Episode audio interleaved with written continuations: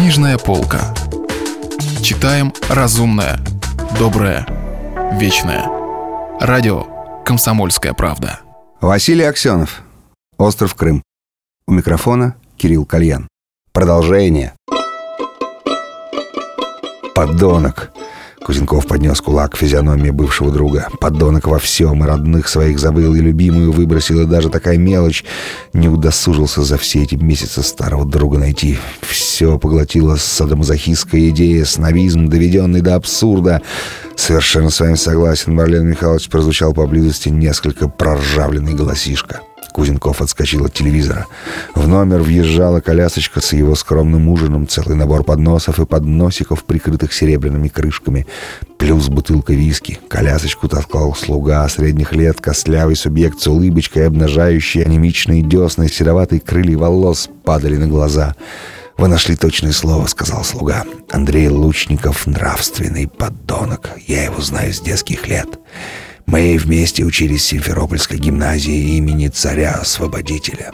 Кузенков молча смотрел на слугу и уже понимал, что это вовсе не слуга, что он, может быть, зря отослал Лопатова, что его здесь ждали, что здесь нужно немедленно звонить господину Кокинаке, если это уже не поздно. Фальшивый слуга склонил голову и слегка подщелкнул каблуками. «Решить представиться?» «Юрий Игнатьев Игнатьев», — сказал он. «Простите великодушно, но это была единственная возможность предстать перед вами, а в этом у меня есть крайняя нужда». Покинув фалды, как в XIX веке, Игнатьев Игнатьев присел в кресло, но кресло было современным, утопляющим, нагловатое, нарочито старомодное движение не соответствовало дизайну. Он как-то нелепо провалился, и чтобы соответствовать этому креслу, дерзко закинул ногу на ногу. Смещение времен и стиля оказалось столь дурацким, что Марлен Михайлович, несмотря на напряжение, усмехнулся. «Игнатьев, Игнатьев», — сказал он ледяным тоном, — «волчий сотенец. Знаю вас немало». В прошлом любезнейший Марлен Михайлович сказал Игнатьев Игнатьев, подчищая себе ногти как бы небрежно, стильно и вновь фальшиво, волчья сотня вычистила меня из своих рядов. И я горд, что это произошло за несколько дней до того, как они продались СОСу. Теперь я член партии коммунисты-нефтяники.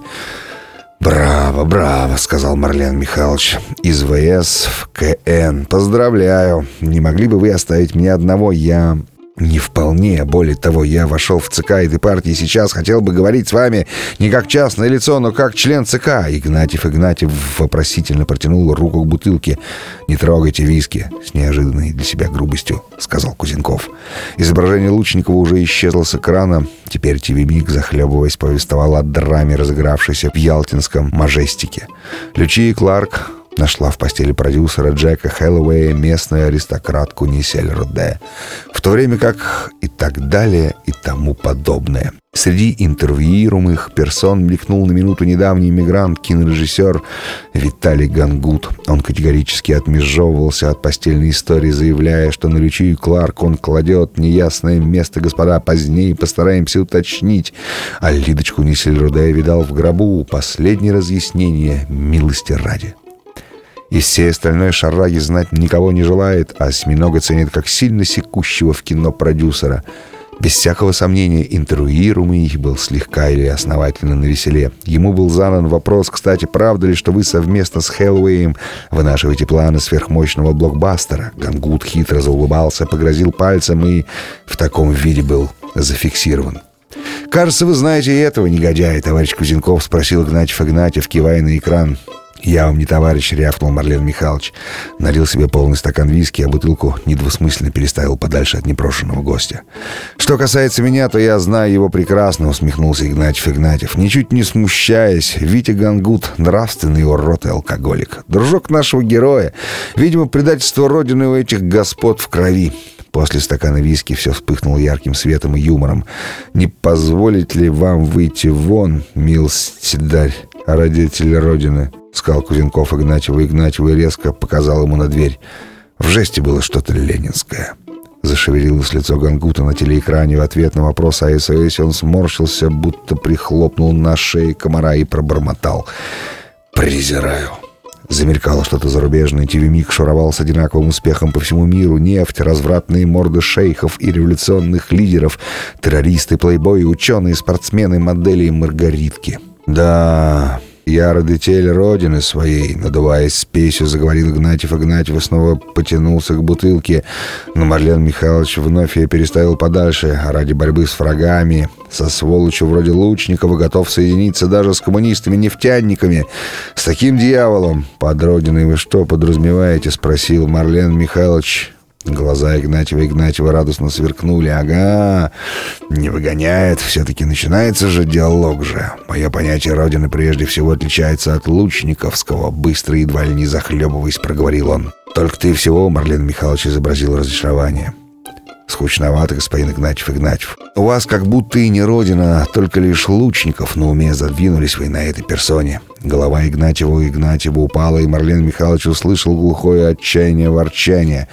«Налейте мне скотча», — наконец различил он слова. «Не налью, я вас не приглашал, вы меня не интересуете».